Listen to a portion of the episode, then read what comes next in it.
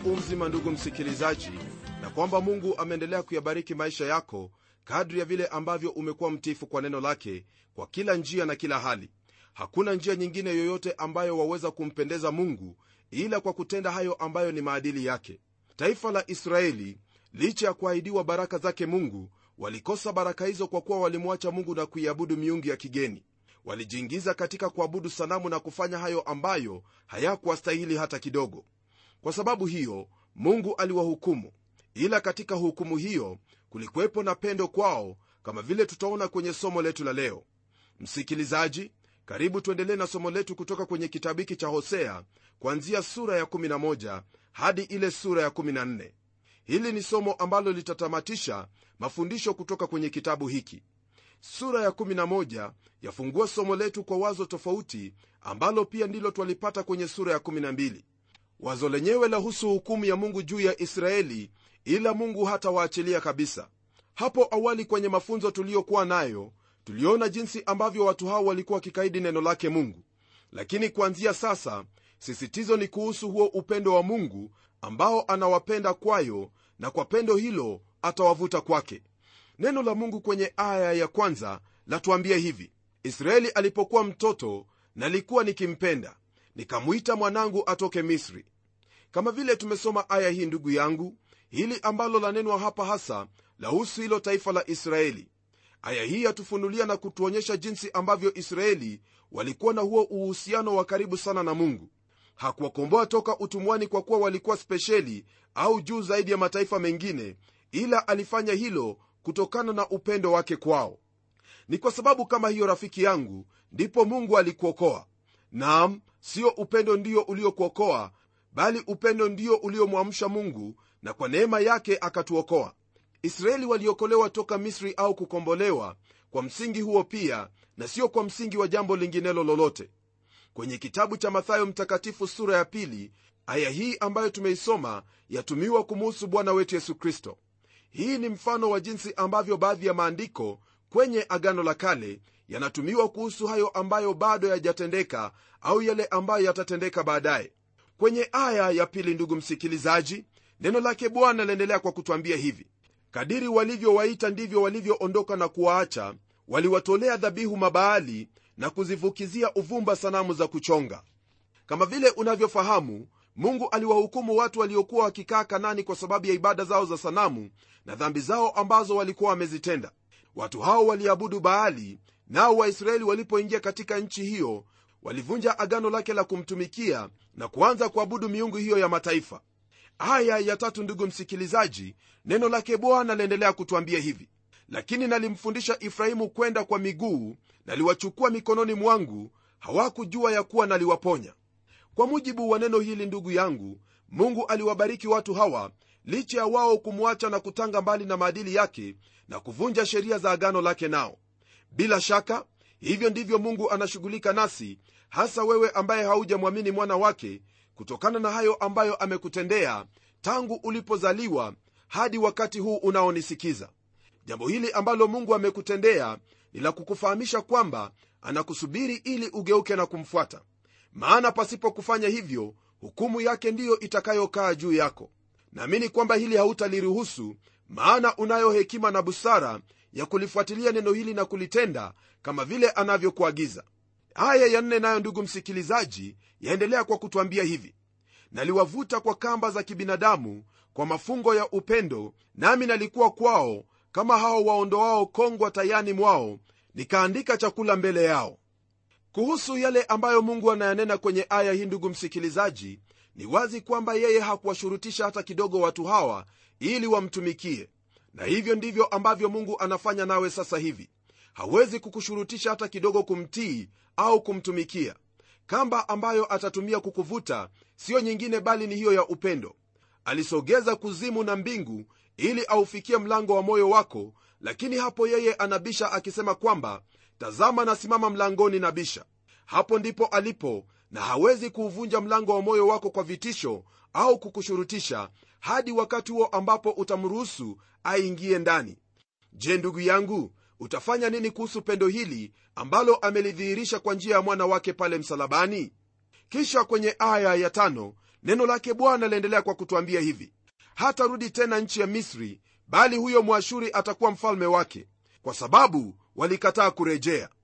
Nam israeli walikimbilia misri ili kutafuta msaada. Lakini walipata kutambua kwamba misri alikuwa adui yake. Baada ya kuyaona hayo aligeuka na kukimbilia ashuru naye mungu akasema kwamba huyo mwashuri atakuwa mfalme wake. Israeli walikwenda uhamishoni wakawa watumwa huko walikotafuta usaidizi. Je ndugu yangu utakimbilia wapi ili upate msaada wako? Kumbuka kwamba mungu wako yani yehova ndiye kimbilio lako la karibu wakati wa shida na taabu. Aya ya sita na ya saba yaendelea kwa kutwambia hivi. Na upanga utaiangukia miji yake utayaharibu makomeo yake na kuyala kwa sababu ya mashauri yao wenyewe. Na watu wangu wamejipinda kuniacha ingawa wawaita kwenda kwake aliye juu hapana hata mmoja atakayemtukuza. Hii ni mara ya pili ndugu msikilizaji kwa hosea kutaja habari za watu hawa kurudi nyuma hasa ikiwa na maana ya huyo ndama mkaidi. Nam mtu anapokosa kulisikia na kutenda neno la mungu basi yeye huwa kama ndama aliyemkaidi naamini kwamba wewe sio miongoni mwa hao ambao ni wakaidi dhidi ya neno lake mungu yani biblia. Kwenye aya ya 8 na 9 mungu anaendelea kwa kusema hivi kwa habari hizi. Niwezeje kukuacha ifrahimu niwezeje kukuponya israeli? Niwezeje kukufanya kama adma niwezeje kukuweka kama seboimu? Moyo wangu umegeuka ndani yangu huruma zangu zimewaka pamoja. Sitatumia ukali wa hasira yangu sitarudi kumwangamiza efraimu. Kwa maana mimi ni mungu si mwanadamu mimi. Mimi ndiye aliye mtakatifu katikati yenu wala sitaingia ndani ya mji. Kwa mujibu wa haya ambayo tumesoma mwenzangu twaona kwamba ni kana kwamba mungu amefikia njia panda kwani anauliza kwamba atamwachaje efraimu jambo hili laonyesha upendo wake kwao ila aliichukia dhambi yao. Na kwa hivyo ilikuwa ni lazima kuwahukumu. Nalo hili la kufahamisha kwamba ijapokuwa mungu anakupenda ana njia moja tu ya kukukomboa nayo ni kwa mwana wake yesu kristo. Miji hiyo ambayo yatajiwa hapa ni miji ambayo mungu aliihukumu wakati mmoja na miji ya sodoma na gomora. Mungu hakutaka kuwafanya israeli kama miji hiyo lakini ilimbidi kufanya hivyo kwa sababu ya dhambi za watu hawa pamoja na hukumu hiyo alikuwa na kusudi la kuwarejesha tena katika nchi yao na kuwafanikisha. Nayo aya ya kumi msikilizaji yatupa maneno yafuatayo. Watakwenda kumfuata bwana atakaye nguruma kama simba kwa maana ataguruma nao watoto watakuja kutoka magharibi wakitetemeka. Hili andiko ndugu msikilizaji lanena kuhusu habari za taifa hilo kukusanywa tena mbele zake bwana. Aya hiyo ya 11 na 12 yaendelea kwa kusema hivi watakuja wakitetemeka kama shomoro toka misri na kama huwa toka nchi ya ashuru nami nitawakalisha katika nyumba zao asema bwana. Efraimu amenizinga kwa maneno ya uongo na nyumba ya israeli kwa udanganyifu na yuda hata sasa anasitasita kwa mungu na kwake aliye mtakatifu naye ni mwaminifu. Ndugu msikilizaji aya hizi ambazo tumezisoma ambazo pia zamalizia sura ya 11 zatufahamisha kusudi alilo nalo mungu kwa hilo taifa la israeli. Kwani yeye ndiye atakayewaleta nyumbani na kuwatuliza katika nyumba zao na wala siyo mwanadamu awaye yote. Hili bado halijatendeka lakini lipo njiani laja. Sura ya 12 msikilizaji yaendelea kwa swali hilo la hukumu ya mungu kwa taifa hili na upendo wake kwao. Neno lake bwana latuambia hivi kwenye aya ya kwanza. Ifrahimu hujilisha upepo na kuandamana na upepo wa mashariki. Haachi kuongeza uongo na uharibifu nao wafanya agano na ashuru na mafuta huchukuliwa kwenda misri. Kwa hili ambalo twalisoma hapa mungu bado ananena kuhusu hukumu yake atakayowatumia kwa mkono wa mfalme wa ashuru. Kwenye aya ya pili hadi nne neno lake bwana liendelea kwa kusema hivi. Bwana naye ana mateto na yuda naye atamwadhibu yakobo kwa kadiri ya njia zake kwa kadiri ya matendo yake atamlipa tumboni alimshika ndugu yake kisigino na alipokuwa mtu mzima alikuwa na uwezo kwa mungu. Naam alikuwa na uwezo juu ya malaika akashinda. Alilia na kumsihi alimuona huko betheli naye akasema nasi huko. Ndugu msikilizaji kuna watu wengi ambao wameuliza kwa nini mungu aliruhusu jambo hili la yakobo kushika kisigino cha ndugu yake kuandikwa kwenye maandiko? Kwa taarifa yako sayansi leo imetambua kwamba mtu anapokuwa katika tumbo la mama yake huko huanza kuwa na tabia na utu wa namna fulani. Yakobo alitaka kuwa mzaliwa wa kwanza na hata kama esau alitangulia yakobo alitumia hila na kumnyang'anya haki ya mzaliwa wa kwanza na pia baadaye katika maisha yake kama mtu mzima neno latuambia kwamba alishinda malaika huyo. Je alishinda vipi? Yakobo alishinda kwa kuwa alijisalimisha mikononi mwa mungu. Ndugu yangu waweza kupigana na mungu siku zako zote lakini hutashinda hadi wakati huo ambapo utajisalimisha mikononi mwake. Na kama vile huyo malaika alivyombariki yakobo pale penieli hivyo ndivyo ambavyo mungu atakavyokubariki. Aya ya tano ndugu msikilizaji yaendelea kwa kusema hivi. Nam bwana mungu wa majeshi bwana ndilo kumbukumbu lake majina haya ambayo yatajwa hapa ni kumbukumbu kwa taifa la israeli kuhusu uhusiano wake nao kuhusu agano alilofanya nao.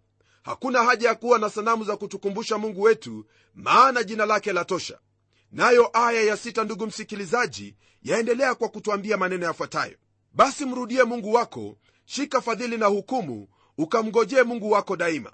Kwa mujibu wa hili ambalo neno latwambia watu hao walihitaji kutenda hilo ambalo walikuwa wakihubiri katika kizazi chetu msikilizaji kuna hayo ambayo watu wanayatenda yasiyo ya haki udhalimu na kukosekana kwa haki na mengineyo. Yote haya yaweza kuondoshwa iwapo watu watamjua mungu wao. Maana kwa kumjua mungu kuna huo uhuru wa kutenda hilo ambalo ni la kufadhili na haki. Kwenye aya ya 7 hadi 11 neno la mungu liendelea kwa kutwambia hivi. Ni mchuuzi mizani ya udanganyifu ii mkononi mwake. Anapenda kudhulumu naye efraimu alisema kweli nimekuwa tajiri nimejipatia mali nyingi. Katika kazi zangu zote hawataona kwangu uovu wowote uliokuwa dhambi. Lakini mimi ni bwana mungu wako tangu ulipotoka katika nchi ya misri nitakukalisha tena katika hema kama siku za karamu ya idi. Tena nimenena na hao manabii nami nimeongeza maono yao na kwa utumishi wa manabii nimetumia mifano. Maandiko haya ambayo tumeyasoma msikilizaji yanena kuhusu hali ya kutokuwa na uaminifu iliyokuwepo katika nchi ile. Ni jambo ambalo pia twaliona katika siku zetu hizi kwani watu hutaka utajiri kwa njia ya kuwaibia watu kwa kutumia mizani kama hizo au njia za hila. Pamoja na hili ule uponyaji uliofaa kuwepo pale gileadi badala yake dhambi ndiyo ilikuwepo. Msikilizaji ni lazima kuendelea kuwa katika hali ambayo mungu amekuweka bila ya kubadilika kama vile ilivyokuwa gileadi aya ya 12 na 13 yaendelea kutupa maneno yafuatayo. Na yakobo alikimbia mpaka padan aramu na israeli alitumika apate mke ili apate mke alichunga kondoo. Na kwa nabii bwana alimtoa israeli katika misri na kwa mkono wa nabii alihifadhiwa.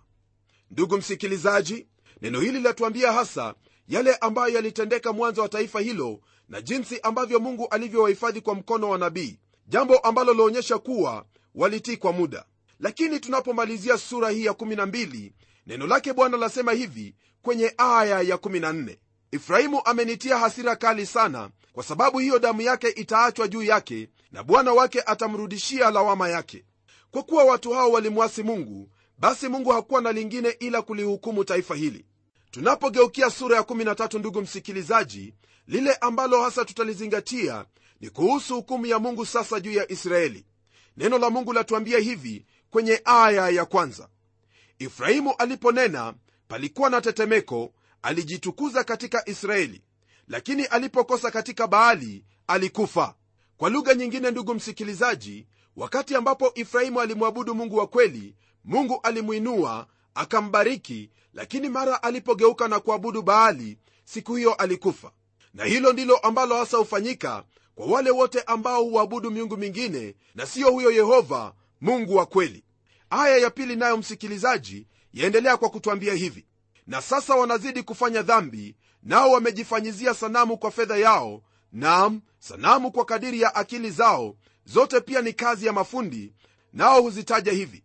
Wanaume watoao dhabihu na wanazibusu ndama kama vile tumesoma kwenye aya hii neno la mungu latuambia yale ambayo watu hao walikuwa wakiyafanya. Watu hao walikuwa wamejiingiza kabisa katika kuabudu sanamu zile na kufanya mambo ambayo ni machukizo mbele zake bwana. Aya ya tatu na ya nne yaendelea kwa kutwambia hivi. Kwa sababu hiyo watakuwa kama wingu la asubuhi na kama umande utowekao upesi kama makapi yaliyopeperushwa na tufani sakafuni na kama moshi utokao katika mabomba. Lakini mimi ni bwana mungu wako tangu nchi ya misri wala hutamjua mungu mwingine ila mimi wala zaidi ya mimi hakuna mwokozi rafiki msikilizaji ni rahisi kwako kufanya mpango wa uokovu ila hakuna mwokozi mwingine isipokuwa yeye pekee. Na kwa kuwa hivyo ndivyo ilivyo ni busara kwako kuacha njia yako na kumfuata yeye. Kisha aya hii ya tano na sita yatuambia maneno yafuatayo. Mimi nalikujua katika jangwa katika nchi yenye kiu nyingi. Kwa kadiri ya malisho yao kwa kadiri hiyo hiyo walishiba walishiba na moyo wao ukatukuka ndiyo sababu wamenisahau mimi hili ambalo msikilizaji twaliona hapa ndilo ambalo mungu aliwatendea.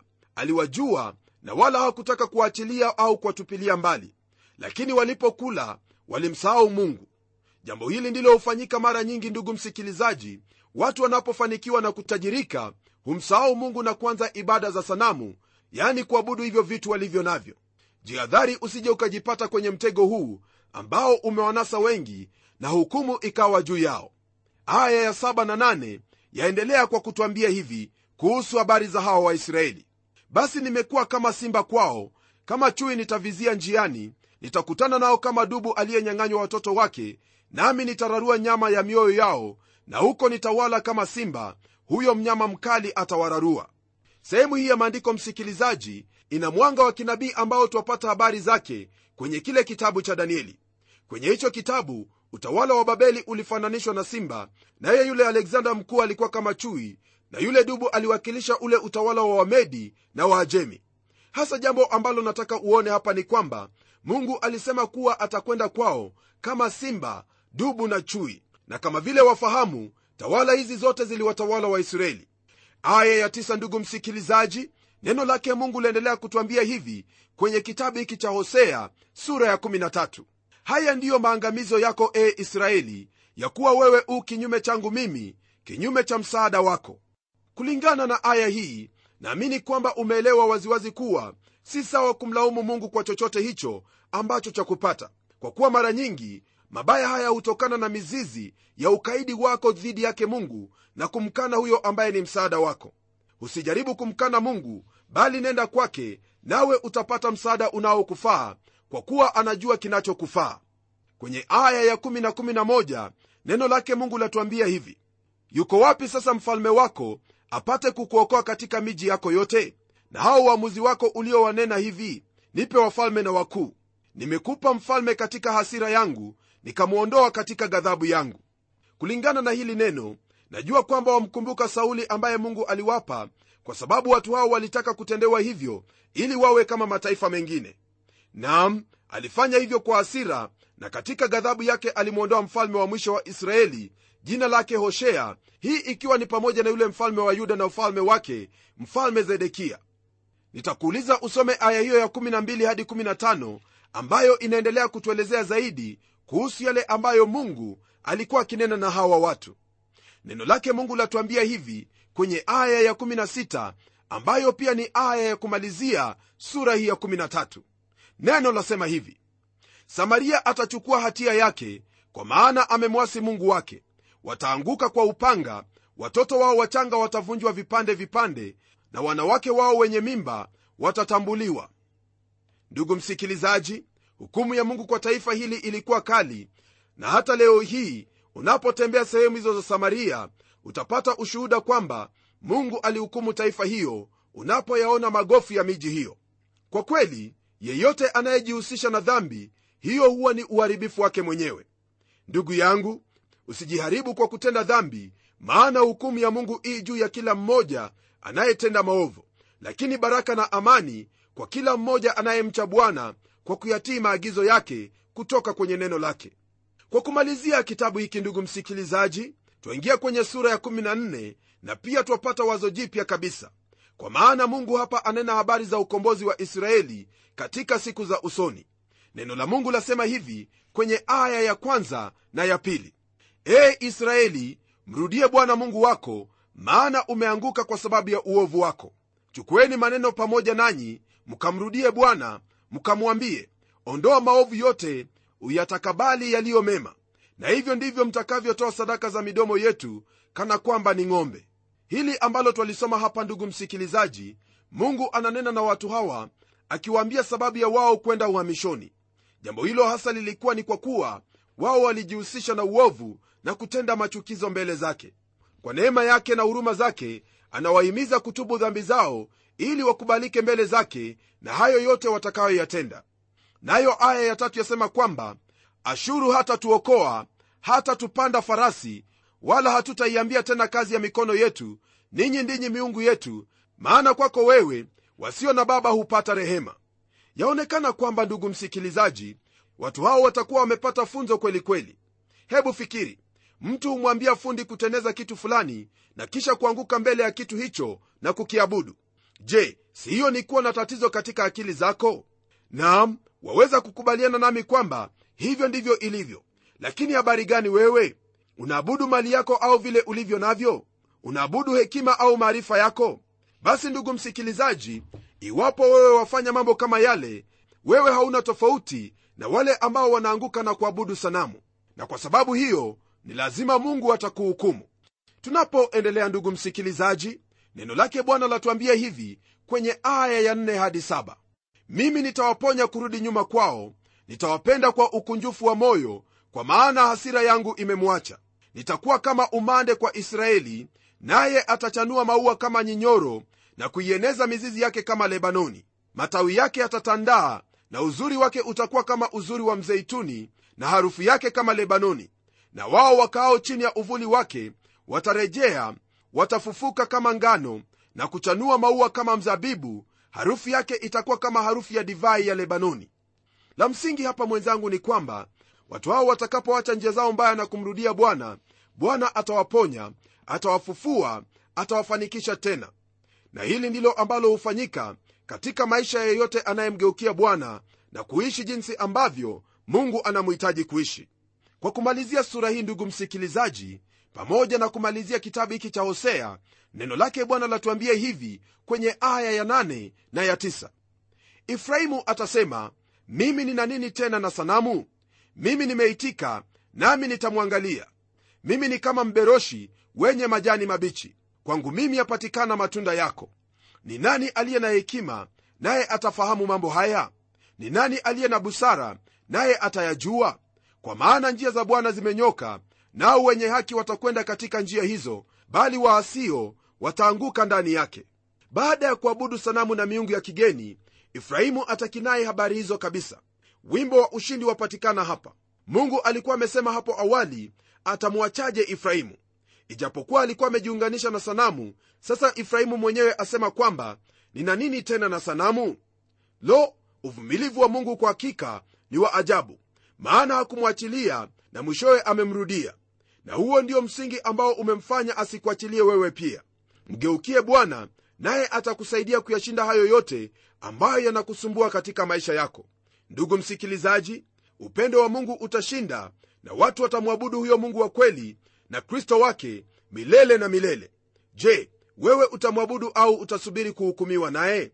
Fanya uamuzi wa kumpokea bwana yesu kristo kwa kuwa yeye ndiye njia yako ya kumpendeza mungu na pia ndiye njia yako ya uokovu nitaomba pamoja nawe maana najua kwamba neno lake bwana limekufikia nawe u tayari kupokea hilo ambalo mungu anataka kutenda maishani mwako. Tuombe. Baba mungu katika jina la mwanao yesu kristo na kushukuru kwa kuwa wewe ndiwe mungu na wala hakuna mungu aliye kama wewe. Hasa bwana tuna shukrani katika mioyo yetu kwa kufahamu kwamba wewe ni mwingi wa rehema na neema na hutatuacha bali tunapoliitia jina lako utatufanyia uokovu kwa njia ya yesu kristo.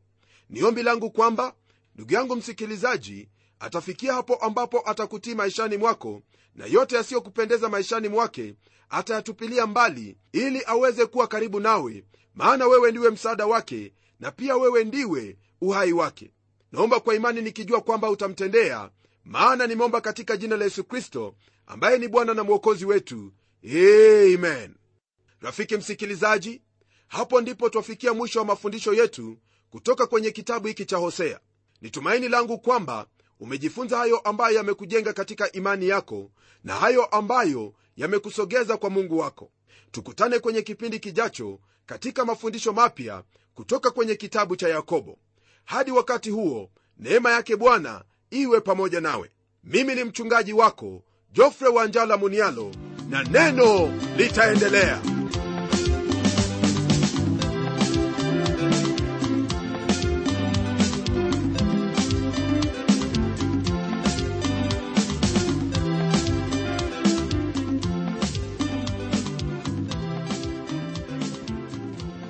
asante sana msikilizaji wangu kwa kuwa pamoja nasi na iwapo una swali au pendekezo tafadhali tuandikie barua ukitumia anwani ifuatayo. Andika kwa mtayarishi kipindi cha neno transworld radio.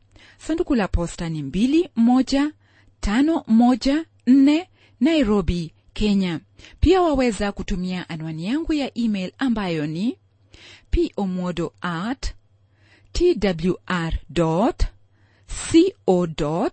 twr.co.ke. Nimengojea barua yako kwa hamu, msikilizaji wangu, na hadi wakati mwingine, ndimi mtayarishi wa kipindi hiki Pamela Umodo, ambaye ninakuaga nikikutakia baraka za Mwenyezi Mungu. Neno litaendelea.